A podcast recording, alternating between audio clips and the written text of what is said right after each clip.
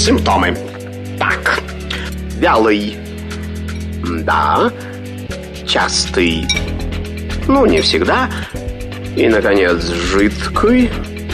О, неужели у меня инфлюенс? Не занимайтесь самолечением. Заходите к Наталье Троицкой на Медицинский форум. Лучшие доктора отвечают на ваши вопросы. Программа предназначена для лиц старше шестнадцати лет. Всем доброго дня, здравствуйте, Медицинский форум открывается, с вами я, Наталья Троицкая, рада всех приветствовать, сразу координаты эфира, смс-портал плюс семь девятьсот двадцать пять восемьдесят восемь восемьдесят восемь девяносто четыре восемь, телеграмм для сообщений говорит МСК-бот, телеграм-канал Радио говорит МСК, ютуб-канал говорит Москва, подписывайтесь, смотрите, на, ну и, конечно, задавайте вопросы, пишите комментарии, все будет для вас в лучшем виде. Тема нашего обсуждения сегодня — совместимость лекарственных препаратов, что с чем? И когда пить? К чему приводит бесконтрольный прием антибиотиков? Ох, будем ругаться. Антибиотикорезистентность. Уже многие, мне кажется, знают, что это такое, но не совсем понимают, все равно пьют для профилактики. Ну и, собственно, БАДов тоже. Конечно, что ж, омега-три десять тысяч выпить за день, да все будет хорошо, и витамина Д, а потом на скорой помощи к специалисту ехать. Это вот не, не будем об этом говорить, но, конечно, о последствиях поговорим, попугаем. Кандидат медицинских наук, терапевт, врач-пульмонолог, исполняющий обязанности главного врача пятьдесят седьмой городской клинической больницы имени Плетнёва Максим Куценко у нас в гостях, уже рядышком, соскучились, честно. В прошлый раз мы активно и не все обсудили по поводу легких и бронхов, и вообще бронхолегочной системы. Будем продолжать встречаться. Сегодня говорим о совместимости лекарственных препаратов. Максим Андреевич, здравствуйте. Добрый день. Ну что, вообще, что такое совместимость? И почему мы об этом, как бы, знаете, не то что задумываемся, а получаем, получаем результат этой совместимости либо несовместимости? Совместимость – это... Ну, вынужденная, по сути, ситуация, потому что мы лечим пациента, а не конкретную болезнь. А у пациента может быть много заболеваний самых разнообразных одновременно или много симптомов, на которые нам нужно подействовать самыми разными лекарственными препаратами. И, соответственно, мы вынуждены применять комбинации лекарственных препаратов, несколько лекарственных препаратов. Вообще, это крайне-крайне сложная тема. В институте есть такая дисциплина, в медицинском институте есть такая дисциплина клинической фармакологии, есть специальность клинический фармаколог. И а, именно эта наука занимается совместимостью, возможностью применения, одновременного применения лекарственных препаратов. Однако любой маломальски грамотный клинический фармаколог вам скажет, что, ну, скажем, просчитать результаты использования одновременно двух разных лекарственных препаратов можно. Просчитать а, последствия применения трех лекарственных препаратов одновременно, ну, с определенной натяжкой, но возможно, процентов на пятьдесят-семьдесят. А больше вы никогда не скажете, потому что вы не знаете, как может столько препаратов по-различному взаимодействовать. Поэтому есть определенные, есть определенные лекарственные препараты, которые мы знаем, как на что действует. С другой стороны, мы знаем, как лекарственные препараты метаболизируются в организме. И за счет этого мы можем понять, что, наверное, стоит или не стоит использовать те или иные сочетания. Ну, к величайшему сожалению, еще раз говорю, когда назначается большое количество лекарственных препаратов, это все больше на уровне догадок. Как пойдет, не пойдет. А, кстати, вот как можно посмотреть совместимость лекарственных препаратов? Вот, например, у нас же многие самолечением занимаются, да, об этом мы поговорим по поводу антибиотикорезистентности, да. Но, тем не менее, хорошо, не только антибиотики. У нас же как-то вот любят же залезть в интернет и посмотреть. Так, вот мне врач-кардиолог это прописал, лор прописал это, эндокринолог это. Так, интересно, можно все вместе это принимать? Это можно где-то поискать? Либо все-таки... Как-то у врача ну, в спросить. Первую очередь, в первую очередь, основное – это инструкция. Да. Конечно же, инструкция, и врач тоже будет смотреть именно в первую очередь на инструкцию, потому что в инструкции к любому лекарственному препарату есть раздел, который называется «Взаимодействие», как правило. Да? И, а, Ой, в этом... не любят у нас читать эти трехме... трехметровые полотна, вот честно. Кто как, Наталья, поверьте, кто как. Есть люди, которые... Ух, как читает. У меня была знакомая, сама доктор, у нее мама тоже врач, кардиолог. Ей, соответственно, дочка назначила один лекарственный препарат, у которого в побочных эффектах было написано возможность развития инфаркта миокарда. Так там был скандал. Мама сказала дочке, что ты хочешь меня убить. Так что... Понятно. увлекаешься разными чтивами на досуге некоторые товарищи. То есть люди читают, люди читают, но зачастую неправильно, к сожалению, трактуют. Да, поэтому, конечно, вообще назначение любых лекарственных препаратов надо предоставить тем людям, которые этим должны заниматься, а именно врачам. Любое самолечение, оно всегда чревато. Чем-либо, да чревато. Вот так вот. Бедная наша печень, другие органы, потому что Конечно. мы расскажем, что есть какие-то препараты, которые чреваты тем, что там потом много чего отвалится, и печень, и почки, и все, что хочешь. Конечно. Поэтому, вот, кстати, по поводу БАДов, ваши вообще, в принципе, отношения, потому что нас же любят, особенно в период вот коронавирусной инфекции, витамин С, витамин Д в бешеных дозах, омеги всякие, цинки, С, пять по десять тысяч, я просто знаю, что у меня знакомые принимали, и прочее, и прочее, и прочее. И причем это как бы, знаете, как вот, например, назначен препарат какой-то, да, э, не дай бог, если уже и антибиотик по назначению, да, какие-то серьезные там бактериальные вещи, и рядышком еще сверху сейчас вот этих БАДы, дык-дык-дык-дык-дык. Нет, ну, во-первых, то, что вы назвали, это не совсем БАДы, да, если мы говорим с вами о витамине С, аскорбиновой кислоте, то это лекарственный препарат, угу. да, он входит в официальный регистр, точно так же, как витамин Д, он входит в официальный регистр, это не совсем... Другое дело, что это может входить в состав БАДов, там, в каких-то определенных количествах, но, как правило, те дозировки, которые действительно, насколько э, я слышал от самых разных людей применяли при том же самом ковиде, когда аскорбиновой кислоты до пяти граммов в сутки, там, витамин D до двадцати тысяч единиц в сутки и так далее и тому подобное, это дозировки, это дозировки, которые навряд ли в каких-либо БАДах достижимы. Это действительно, собственно, лекарственные препараты, которые используются просто в таких огромных нагрузочных, нагрузочных дозах. Вот. А если же говорить вообще о БАДах, крайне сложный вопрос. Медицина практически, вот официальная медицина, да, этим, ну, серьезно, серьезно не занимается. По большому счету, человеку все полезно то, что относится к его нормальной пищевой активности, если это в умеренных дозах. Да? Полезно абсолютно все. Все витамины, но в умеренных дозах полезны. Хотя, опять же, если, если так говорить, то очень многие витамины мы сами будем получать просто, если будем правильно питаться. Для чего перегружать свой организм дополнительными витаминными препаратами, непонятно. Тем более, что кроме авитаминоза, в конце концов, вспомните, что существует и гипервитаминоз. Вот про да? это все забыли. Боятся да. уж лучше гипер некоторые думают, чем... Ну, не скажите, не скажите, при При том же гипервитаминозе витамина D могут быть очень серьезные проблемы с костной тканью, с суставами. Это достаточно серьезные последствия. Поэтому все-таки не стоит, еще раз говорю, не стоит назначать, вот в первую очередь, если мы говорим о лекарственных препаратах, а витамины относятся, они входят в регистр лекарственных средств, да, самостоятельно назначать не нужно. Если же мы говорим вообще о всех остальных э, вещах, то что конкретно, какие БАДы содержат, здесь очень сложно. Здесь а сейчас очень сложно. Столько всяких их, этих конечно, БАДов, я не знаю, кошачьи конечно. когти всякие, я не знаю, всякие бу- экстракт буз- бузины или прочее. Да вспомните хотя бы тот же самый таурин, который входит в огромное количество и БАДов, и всяких энергетиков, энергетических да. напитков и так далее и тому подобное. А... Ну, вот лично я видел несколько случаев достаточно серьезных э, острых лекарственных гепатитов, которые развились именно на фоне приема таурина, да, и именно конкретно, причем не в виде энергетика, не в виде напитка, о которых мы все говорим о том, что это вредно, это вредно, очень вредно, вредно, конечно, вредно, вредно. И мы будем это постоянно говорить. Вот, а именно в БАДах человек достаточно пожилой, в возрасте, ему было где-то в районе семидесяти лет, вот у него жена решила его таким образом, как бы с тем, чтобы он более активный был, чувствовал себя лучше.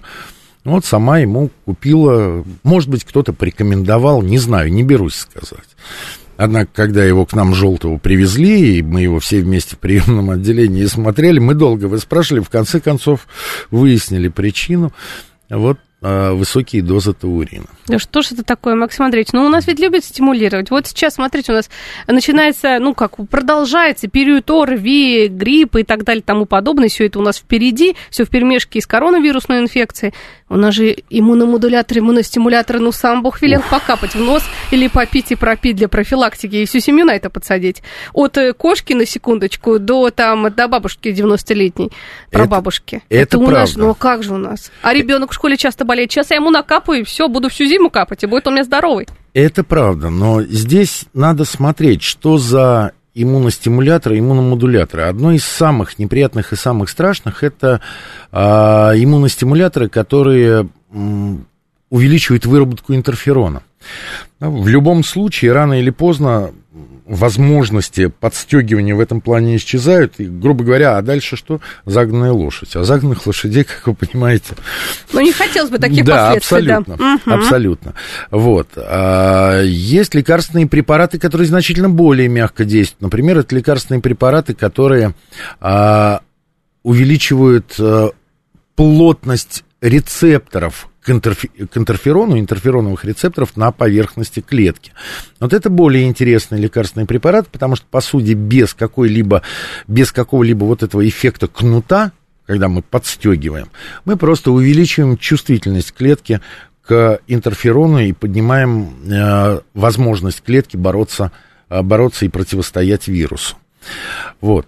А самые разнообразные лекарственные препараты... Но я вам так скажу, самым важным в иммунитете является... Мы все время пытаемся... Издеваться Поним... над иммунитетом своим. Я бы даже не так а сказал. Это, не вот, то, это что... же не тренировка называется, это просто издевательство. Даже, типа. даже не издеваться над иммунитетом. Мы все время пытаемся подменить то, что заложено природой, самой природой. Мы пытаемся подменить, потому что кажется, ну легче же, ну легче выпить таблетку, легче еще что-нибудь сделать. Вот такое искусственное, что нам а, придаст уверенности, вот я не заболею. Мы все время забываем, что вообще природой предусмотрено что? Наш иммунитет, на наш иммунитет влияют режим сна и бодрствования. А мы это забываем. Зачем? Режим надо? Труда и отдыха. Режим и качество питания. И вот если в первую очередь мы будем именно таким образом а, вести к нормализации нашего иммунитета, поверьте мне, что это значительно более правильный и более лучший путь. Вмешиваться в организм — это всегда чревато. Любое, абсолютно любой лекарственный препарат, нет никаких исключений.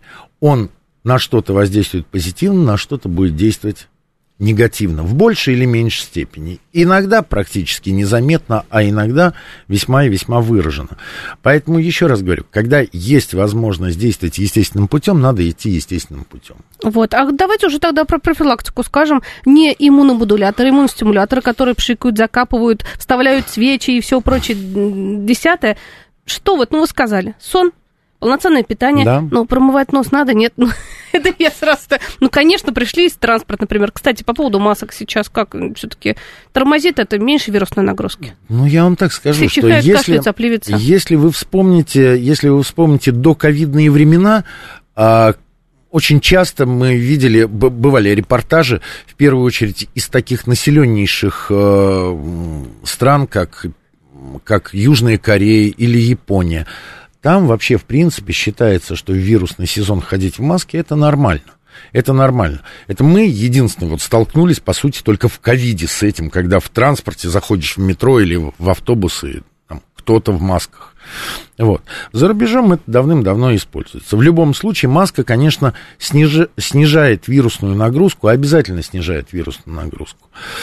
А, другое дело, опять, культура ношения масок. Ну, понимаете, не, нельзя так, что я зашел в вагон метро, надел маску, выходя из вагона метро, засунул ее, скомкал, положил в карман, а, а при следующем заходе в метро достал из кармана вот это, да, и надел на себя. У нас анекдот был два, две волны в одной маске, это, Аб- я помню, это... Абсолютно. Попов, то, да. есть, то есть, если, если речь идет, понимаете, мы так можем любой абсолютно метод профилактики дискредитировать, если будем неправильно пользоваться. Поэтому, если действительно это будет комплект масок у себя чистых, и после каждого использования действительно мы маску будем выбрасывать, это, э, это одно дело. И совсем другое, как то, что я рассказал. Поэтому, конечно, маски, маски способствуют. Конечно же, приходите э, домой, приходите куда угодно, где есть раковина, вода и мыло, обязательно мойте руки, потому что, ну, не забывайте, контактный путь передачи, он в любом случае есть, причем для любых вирусов, которые вроде бы передаются воздушно-капельным даже и, путем, да? Они в любом случае оседают э, на, на самых разнообразных предметах, в том числе и на руках. Мы трогаем, потом обязательно дотрагиваемся до, до глаз, до носа, до, до слизистой рта, и так далее и тому подобное. И таким образом, опять же, увеличим вирусную нагрузку, а значит, увеличим вероятность и заболевания. Вот, Максим Андреевич, мы по этому поводу с фтизиатром говорили, по поводу туберкулеза, потому что про ковид все помнили, помнили и знают, а вот про это все у нас же много других инфекций, на самом деле, которые тоже тут распространяются, у кого-то живут, а у кого-то конечно, просыпаются. Конечно. Поэтому тут все вместе, дорогие друзья. А у нас вот просто иногда мне, ну, конечно же, понимаю, может, привычка, прямо аж сердце болит, когда я смотрю,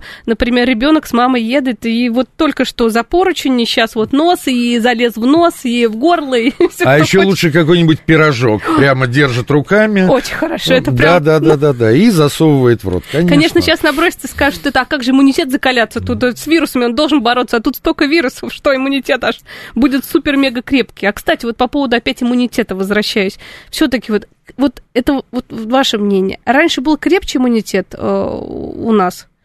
Либо, вот, я не знаю, я понимаю, что стрессы, ну, воздух, да, mm-hmm. экология наша, и питание, и прочее, и вообще, конечно же. Наталья, понимаете, мы входим в такую, в такую зону, которую нельзя отнести к доказательной медицине, да, то есть... Если нет исследований, а любое исследование для того, чтобы оно было доказательным, оно должно быть, ну, в первую очередь, проспективным. Ну, и на, в некоторых случаях помогают ретроспективные какие-то вещи, но слишком уже разная аудитория получается обследуемых. Да. Но, тем не менее, если говорить по каким-то вот личным ощущениям, да, это то, что класс доказательности Д, мнение отдельных экспертов, ну, в общем, практически можно к этому не прислушиваться. Вот, но если... Мое мнение спросить, то да, скорее всего, да. Ну, потому что разные совершенно условия. Того количества химии, которое сейчас у нас внедрено, такого количества химии не было. Ну, кто знал какое-нибудь антибактериальное мыло? Да никто в советские времена не знал антибактериального мыла. Хозяйственное? Хозяйственное, да. Оно хозя... было самое ну, антибактериальное. Вот. А сейчас специальные, специальные добавки к мылу, которые убивают вам, да, вы, вы же рекламу по, по телевидению да. видите, что убивает девяносто девять бактерий на, на ваш... То есть, а, о чем это говорит? Это нарушает нормальный биоциноз вашей кожи. Да, и что сядет на это место после этого мыла, мы с вами не знаем. Может быть, какая-то супербактерия, про которую все говорят. Конечно, конечно, возможно, возможно. Поэтому еще раз говорю, здесь вот сложно говорить о том, насколько изменился иммунитет, не изменился иммунитет. Мы с вами понимаем, что факторов, способствующих тому, чтобы состояние иммунитета в популяции было хуже, их очень много. Их очень много, но это изменение ритма жизни, это изменение всего-всего, что только можно. К, к сожалению или к счастью или... Это динамика, это эволюция, динамика естественного развития. Деться от этого некуда, поэтому приходится жить в таких условиях. А что делать? А что делать? И принимать препараты, потому что хронические заболевания стало больше, потому что человек стал жить дольше, и многие доживают и до своих и, и, и раковых онкологических заболеваний и так далее, тому подобное. Кстати, по поводу, вот сейчас мы уже возвращаемся к взаимодействию наших лекарственных препаратов, давайте поговорим об антикоагулянтах. Уж больно хорошо. Хороша это такая Давайте. Вот... Потом к антибиотикам перейдем. Почему? Потому что, ну, не на, на фоне там коронавирусной инфекции, ладно, но многие принимают, у кого какие-то э, проблемы с, э, с кардиологией, да, вот эти антикоагулянты, антикоагулянты всю жизнь. И некоторые, например, моя свекровь, да, случилось так, что случайно узнала, что какой-то препарат, оказывается, нужно там через три часа после него принимать. Случайно узнала, спустя два года приема или три препарата. Ну, вот у нас такое бывает случайно. Как вот такого избежать? И вообще, с чем категорически нельзя, и как правильно их принимать, антикоагулянты? Потому что кто-то сейчас откроет для себя ну, что-то я новое. Бы сказал так, вообще любые препараты надо принимать правильно. Как правило, как правило в инструкции э, всегда написано, да, что лекарственные препараты, данный лекарственный препарат нужно принимать тогда-то, тогда-то, тогда-то. Для каких-то лекарственных препаратов написано вне зависимости от приема пищи. Вот да, по то, то есть хоть, пищи, хоть во время еды, хоть после еды, хоть перед едой. Какие-то лекарственные препараты у вас будет четко написано, что принимать не ранее, чем через два часа после еды. Какие-то там до еды и так далее и тому подобное. А если мы говорим... Здесь э, два аспекта. Один из аспектов — это непосредственно влияние на сам желудочно-кишечный тракт и, э, соответственно, и, возможно, участие в пищеварении. Да? Если вы принимаете какие-нибудь ферментные препараты, понятно, что их надо принимать во время еды с тем, чтобы это вместе э, воздействовало, э, эти ферменты воздействовали на ту пищу, которую мы едим. А если мы говорим, например, о тех же антибиотиках, то есть, антиби... есть антибиотики, которые связываются с белками пищи. Да? И, например, ну вот если... Классическая, классическая картинка — это макролиды, если брать, да, то у абсолютного большинства макролидов вы прочитаете, что эти препараты нельзя принимать в течение двух часов после еды. Почему? Потому что высокая связь с белками, с белками пищи и, соответственно, инактивация лекарственного препарата. Мы не достигаем необходимой концентрации, которая, которая нам нужна. Если говорить о антикоагулянтах, ну, вообще, мне кажется, что это не такая широкая тема. Не так много пациентов э, принимают лекарств, э, лекарственные препараты группы антикоагулянтов пожизненно. Это, как правило, пациенты с нарушениями ритма или с какими-то инородными... всякие. А их да. много достаточно? Ну... Ну, ну ладно, это я, возможно, наверное, встречаюсь с тем, воз... кого много. Возможно, угу. возможно. Вот. Э, э, то современные антикоагулянты, кстати... как раз, насколько я помню, не имеют никакого отношения. Вероятно, то, что вы говорили, не, не о варфарине ли речь была? Да? Оно самом, да. Да, скорее всего, о варфарине, потому что современные антикоагулянты, для современных антикоагулянтов не имеет совершенно значения, когда они принимаются по отношению, по отношению к пище. А вот для варфарина, да. И вообще, когда речь идет о, ну, вот о таких, о некоторых веществах, и варфарин к ним относится, это... препараты, которые метаболизируются в печени э, определенным образом. И вот здесь очень важно, да вообще для всех, на самом деле для всех лекарственных препаратов очень важно, которые проходят либо метаболизм для выведения, э, в печени проходит метаболизм, либо метаболизируется из пролекарств в лекарства. Дело в том, что наша химическая вот эта фабрика, огромная, мощная, я даже не знаю, кто там, Норникель, нет, Норникель, это, это не нет, химическая это фабрика. Это не химическая, да, да я думаю, тоже подзабыла. Что-то да. БАСФ, да, скажем да. так, правда, он импортный. Вот. И вот эта фабрика имеет огромное количество самых разнообразных ферментов, и в первую очередь это... А- так называемая система цитохрома П четыреста пятьдесят. Он содержит большое количество субферментов, так называемых, которые в большей или меньшей степени воздействуют, ну, практически на все, что проходит через, через печень. И очень многие лекарственные препараты завязаны на это. И, например, те препараты, которые могут... которые проходят через печень и могут подвер... подвергаться э, метаболизму именно этой системы, вот для них вы всегда найдете во взаимодействии, что аккуратно назначать с такими-то, с, с ингибиторами э, ферментов системы цитохрома. Как правило, стандартные ингибиторы э, цитохрома П четыреста пятьдесят, это что? Это противогрибковые препараты. Да, с противогрибковыми препаратами надо быть очень и очень осторожными, потому что на их фоне мы можем э, получить э, конкурентный антагонизм, и получится, что препарат должен, вот тот же самый варфарин, да, да тот же самый варфарин. Э, человек принимает варфарин, какая-то грибковая инфекция, ему назначили какой-нибудь там ворконазол, не знаю, э, и в итоге метаболизм варфарина резко замедляется. А к чему это ведет? Это ведет к накопительному эффекту. То есть доза становится как бы... Препарат значительно дольше действует, и э, это приводит к выраженным проблемам с коагуляцией. То есть тот самый параметр, по которому мы оценим эффективность варфарина, МНО, международно нормализованное отношение, начинает расти. Вот так вот, не знала, но многие, может, сейчас услышат и поймут как раз об этом, что нужно быть тут очень... Вот против грибкового аппарата. Друзья мои, препараты, точнее, после новостей продолжим общение, и будет очень много вопросов. Симптомы. Так. Вялый. Да. Частый. Ну, не всегда. И, наконец, жидкий. О, неужели у меня инфлюенс? Не занимайтесь самолечением. Заходите к Наталье Троицкой на Медицинский форум. Лучшие доктора отвечают на ваши вопросы.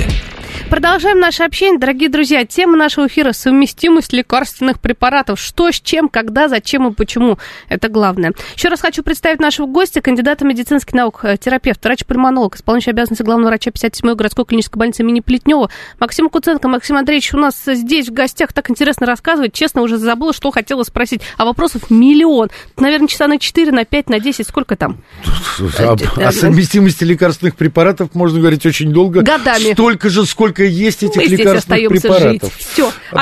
Остаемся жить. Ну что, ушли на новости, говорили о противогрибковых препаратах. Не знала, да. что они такие коварные. Коварные, коварные. Ну и не только противогрибковые препараты. Вообще лекарственные препараты, которые действуют на системы, на систему ферментов печени, это очень коварные препараты. Но если противогрибковые не, не так, наверное, часто назначаются, то вот, например, некоторые антибиотики, которые кто-то назначаются... Кто-то сам себе назначает и закупился абсолютно уже. Абсолютно верно, абсолютно верно. То антибиотики, которые назначаются широко, здесь могут представить определенную опасность. Из вот таких, из общеупотребимых, ну, например, группа макролидов, кларитромицин. Угу. Понятно, эритромицина, скорее всего, уже и не встретить в аптеках, но кларитромицин весьма-весьма широко распространен. Если посмотреть по линейке на действия на ферментные системы печени, то он, по-моему, основной, э, с, с, самый первый стоит из всех макролидных препаратов, которые действуют на этой системе, и поэтому вполне может вызывать самые разнообразные проблемы с э, приемом других лекарственных препаратов. Еще раз говорю, либо снижение эффективности чего-то, либо, наоборот, накопление, вот как то, о чем мы с вами только что говорили про варфарин. Ну, есть еще некоторые лекарственные препараты. Опять, наверное, не буду говорить о таких редких, редко назначаемых, как противотуберкулезный или рифампицин, например, антибиотик. А, а вот довольно-таки широко в последнее время используются самые разнообразные противовирусные, серьезные противовирусные препараты. В первую очередь это антиретровирусные препараты, которые принимают пациенты со СПИДом, в частности, ну и в том числе, которые иногда использу- использовались, э, ну, сейчас-то нет, а в свое время, поначалу особенно это было, в ковиде. Угу. Вот э, антиретровирусные препараты также воздействуют на, на систему ферментов и также способны, способны приводить к изменению действия основных лекарственных препаратов, которые пациент принимает. Ох, смс-сообщение зачитаю. Да, да, да, друзья, напомню. Плюс семь девятьсот двадцать пять восемь восемь восемь восемь девяносто четыре восемь. Телеграмм для сообщений, говорит МСК-бот, спрашивают. Зависим от капель э, Назевин уже десять лет. Как слезть с этой зависимости? Mm. Есть ли какие-то аналоги, которые позволяют это сделать? Ну, это чуточку другое. Это зависимость, она какая? Она э, из-за того, что вы свои сосуды... Э, слизистой оболочки носа приучили все, все время быть в спазмированном состоянии, да, а как только прекращается это воздействие, сосудистая стенка расслабляется, идет а, пропотевание жидкости, отек, и, соответственно, вам дышать сложно. Это проблема, известная в... С давних, с давних времен, как только, наверное, подобные сосудосуживающие препараты появились, а, проблема здесь основная в том, что либо вам доктор когда-то не объяснил, как правильно использовать эти препараты, либо вы занимались самолечением, и сделать с этим, не, не обрадую вас, сделать с этим практически ничего нельзя. Практически ничего нельзя. То есть как-то надо пытаться отучаться, постепенно отучаться от препарата. Ну, в конце концов, ничего страшного, но заложен нос. Терпите. А дру- других вариантов нет. К величайшему сожалению, да, это, это известная проблема, но с ней сделать что-либо очень сложно. Хеликобактер пилори прописали много-много препаратов. Как их совмещать, принимая еще эльтироксин? О, кстати, вот мы О. во время новостей говорили про эльтироксин, потому что многие препараты с утра натощак, там же врач расписывает, там и антибиотики, и ингибиторы протонной помпы, что там, что там только нет. Если говорить о... Ну, эльтироксин, он практически...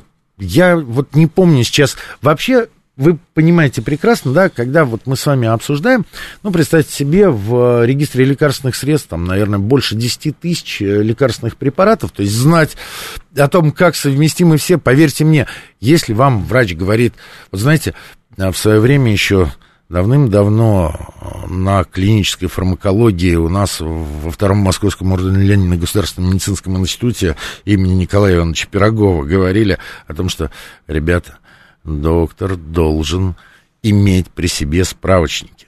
Доктор, который не заглянул в справочник перед тем, как что-то назначить, это не доктор, потому что всего помнить нельзя. Есть определенные штампы, которые складываются, которые действительно, если часто назначать лекарственные препараты, здесь да. Но если мы с вами говорим о каких-то хоть небольших отклонениях, то необходимо просто заглянуть в справочник и посмотреть. Поэтому еще раз говорю, может быть... Твердо не помню, но у меня нет ощущения, что левотироксин имеет какие-то серьезные и большие проблемы со взаимодействиями с другими лекарственными препаратами. По-моему, такого нет. А если говорить о лечении геликобактерной инфекции, то стандартно а, либо так называемая квадротерапия итальянская или семидневная, либо тройная терапия, чуточку более облегченный вариант. А здесь проблема какая? Возможно. Здесь не то, что эльтироксин в печени как-то определенным образом метаболизируется или идет борьба за ферментные системы.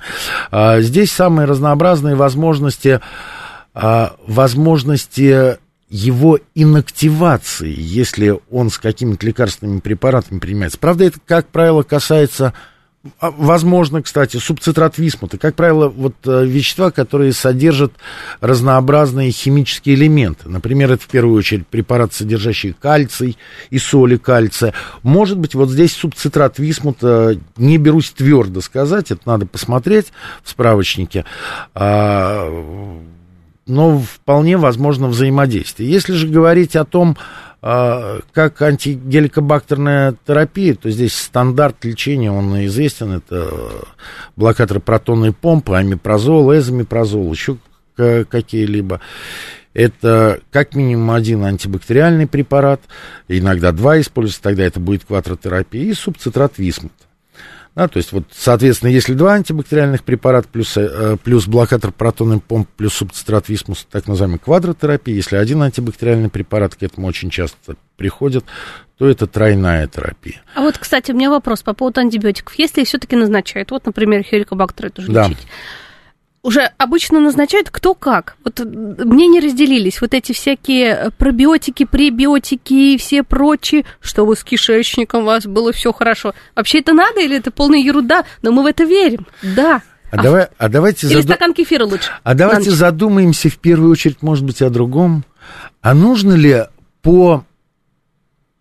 ну, не столь явной необходимости назначать антибактериальные препараты?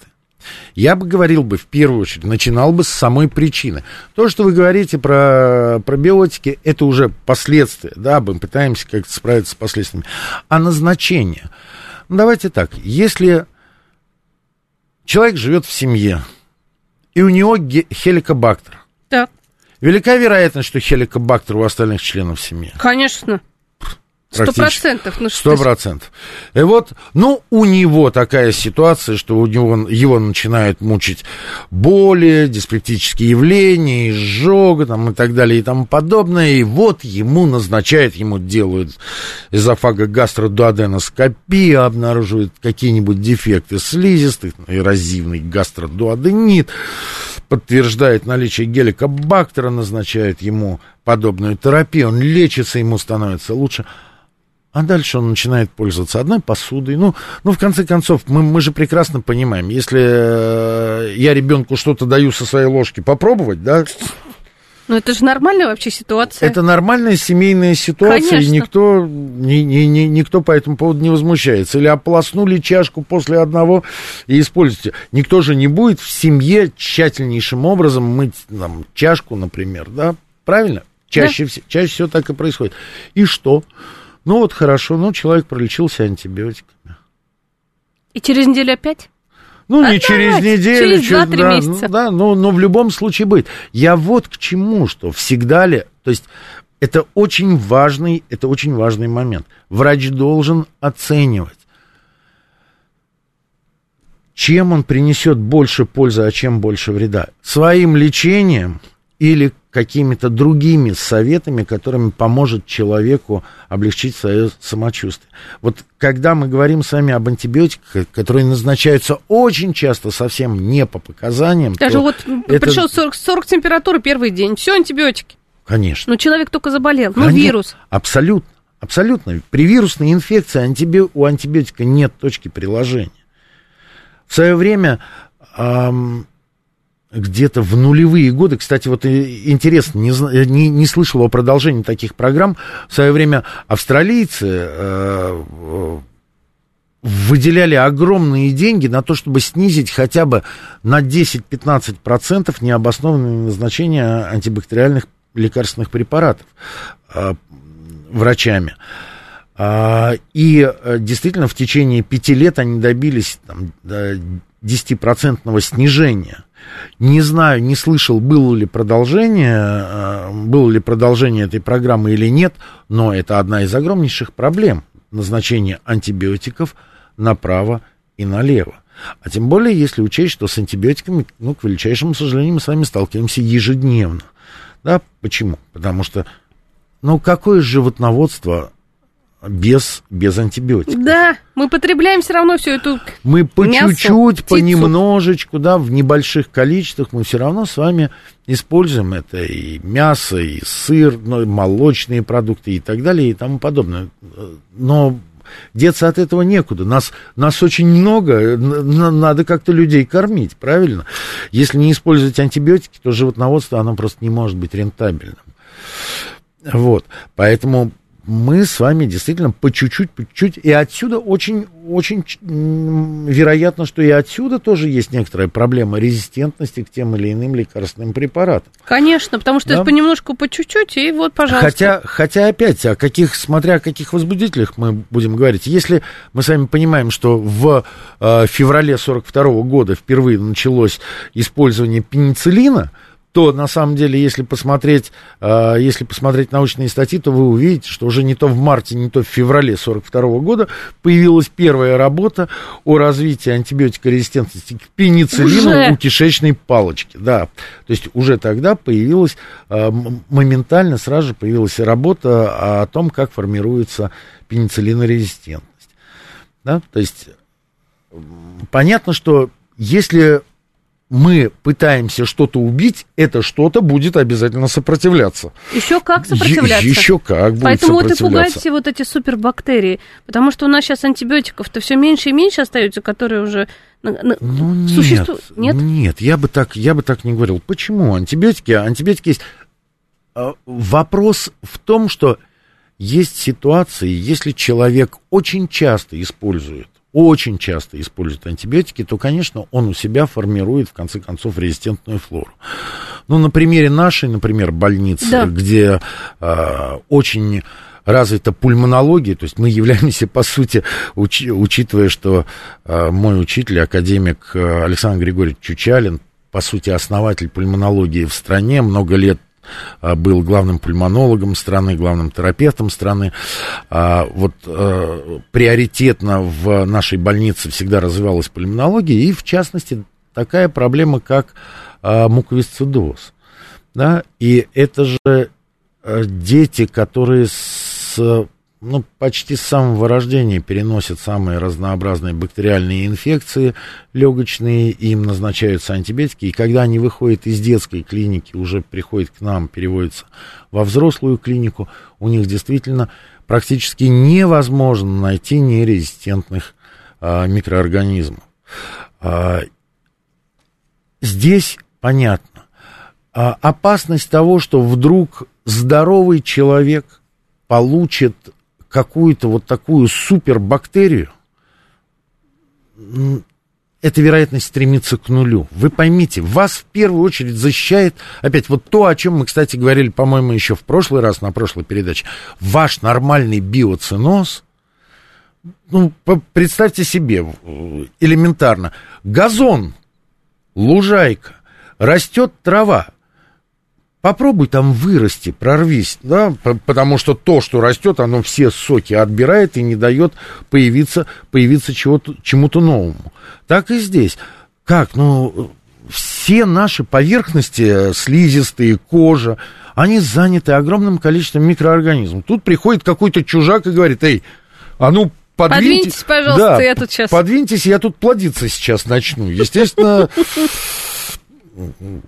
Как говорил Владимир Владимирович, если драка неизбежна, да, бей первым. Конечно. Да? Поэтому не дают возможности таким.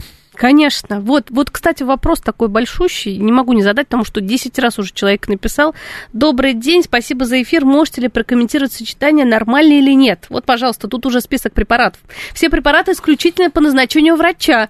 Это молодец. Так. Утро восемь ноль ноль. Бисопролол, омепразол, амлодипин, тромбас, мексидол. Угу.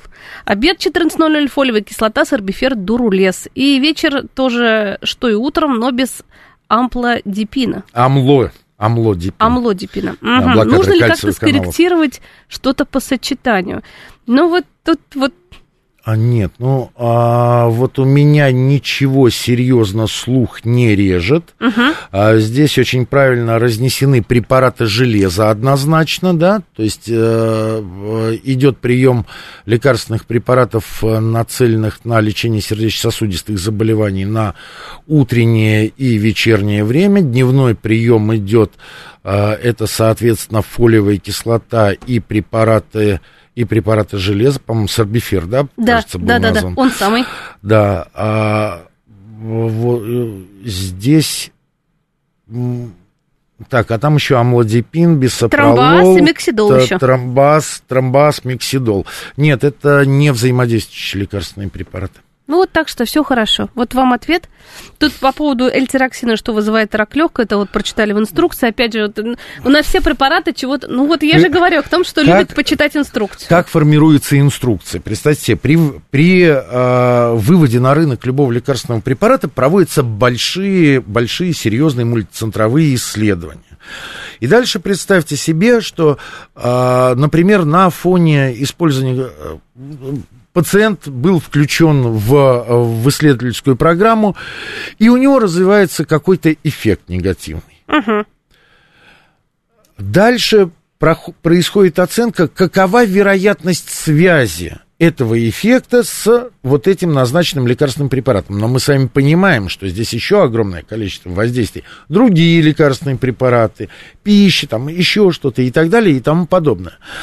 И, как правило, есть... То, что, помните, да. э, западный мир очень любил такие highly likely, да? То есть вероятно, более вероятно, менее вероятно и так далее и тому подобное. А, но все равно это лишь вероятность. Но дальше представьте себе состояние компании, которая этот препарат выпускает на рынок. Они понимают, что им потом, впоследствии, если они не внесут как какой-то побочный эффект, им потом выдвинут судебный иск, что на фоне вашего препарата у меня возникло вот это, а в инструкции, в инструкции этого не было. Да? И все. Соответственно, это будут большие, большие выплаты, и поэтому фармацевтические компании стараются внести в перечень побочных эффектов абсолютно все то, что э, было отмечено в качестве нежелательных явлений э, при э, исследованиях данного лекарственного препарата. А уж насколько действительно связано именно с этим лекарственным препаратом, это уже сказать сложно. Поэтому смотрите, смотрите в первую очередь на такую вещь, как частота. Вот если частота высокая, да. Тогда это действительно есть вероятность того, что это связано с данным препаратом. А вот то, что крайне редко встречается, ну, здесь неизвестно, это на самом деле на этот попадешь, препарат. Попадешь, не попадешь. Или, да, или, или на что-то другое. Или человек так сработал. Ведь же есть совместимость, это просто и лекарство, и пациент с его хроническим миллион, миллион всякими Конечно. особенностями и заболеваниями. Конечно. Кстати, по поводу нестероид, нестероидных противовоспалительных угу. препаратов. Вот уж они... у нас принимается очень часто, и по показанию, и практически без, и продаются в аптеке, и мигрени, и не мигрени, и что-то, все, что хочешь, в любом количестве. Я просто знаю, что у нас вот а, нефрологи очень их не любят, так ругаются, вот это, вот, вот это, это наши почки, это все такое, тем более, если есть какая-нибудь хроническая болезнь почек и прочее, еще кто-то ругается. А как токсикологи ругаются на тот ругаются, же самый да? парацетам... ну, парацетамол, острое повреждение, острое лекарственное повреждение печени, тот самый любимый всеми парацетамол. Вот, например, есть такой препарат Н-ацетилцистеин, который у нас в стране используется в первую очередь как муколитик. Для как, чего сразу? Выпей таблеточку. Для разжижения мокроты. Хорошо, конечно. А вот за рубежом его основное предназначение – это как раз борьба с вот этими лекарственными парацетамольными поражениями печени. Вот да, этот есть, я не знала как, даже, надо же как, как интересно. Как, как антидот, да, да, потому что он останавливает э, тот самый оксидативный стресс, который запускается парацетамолом при при передозиров, при передозировке парацетамола, в первую очередь у детей. Хотя бывает и у взрослых. А то есть при дозировке так, так большие дозы, вроде бы врач рекомендует, но это у нас... либо... Ну, не забывайте, что нестероидные противовоспалительные, особенно такие, как парацетамол или тот же самый аспирин, очень многие пьют, особенно если, если брать... Э, э, угу. зарубежные страны, то там это вообще норма. Болит — выпей. Хотя и у нас тоже... Но нельзя мы же тоже, терпеть главную мы боль. Мы тоже очень часто стали приходить а. к этому. Очень часто стали приходить к этому. И, в общем, а, и мы видим, как... Но угу. а, как, когда в течение дня человек может выпить и аспирин, и бупрофен, и ацетаминофен, тот же самый и пар, пар, парацетамол. Да. Нет, вот здесь, вот здесь как раз это более правильный путь, когда с, а, сочетаются разные лекарственные препараты. Ох, лучше вот так, значит, делать. Конечно. Конечно, лучше так делать, да, потому, потому что у каждого из них свой спектр определенного воздействия, потому что хоть это одна группа лекарственных препаратов, но у них разное химическое строение, разный химический состав, а, соответственно, разные воздействия. И поэтому лучше мы что-то у нас в организме будем портить по чуть-чуть, чем сразу очень много, да. Спрашивают, что лучше, Прадакс или Ксарелто? Тут уже по препаратам пошли. Ух. Что лучше, посоветуйте мне, да, пожалуйста. Очень неэтичный для врача вопрос. Поэтому... Очень неэтичный да, для врача вопрос. Ребятушки. Во-первых, уже торговые наименования не очень хорошо используют, поэтому давайте говорить э, Дабигатран и Ривароксабан. Если, опять же, спрашивать меня, да. то я бы предпочел э, Ривароксабан. Почему? Потому что у него значительно меньший риск э, осло, осложнений в виде кровотечений. Да? То есть это научные данные, это доказательная медицина, это показано на всех, на всех выставках, в, во многих работах. Поэтому этим данным можно верить. Поэтому с этой точки зрения я предпочел, конечно, Ривароксабан Дабигатрану.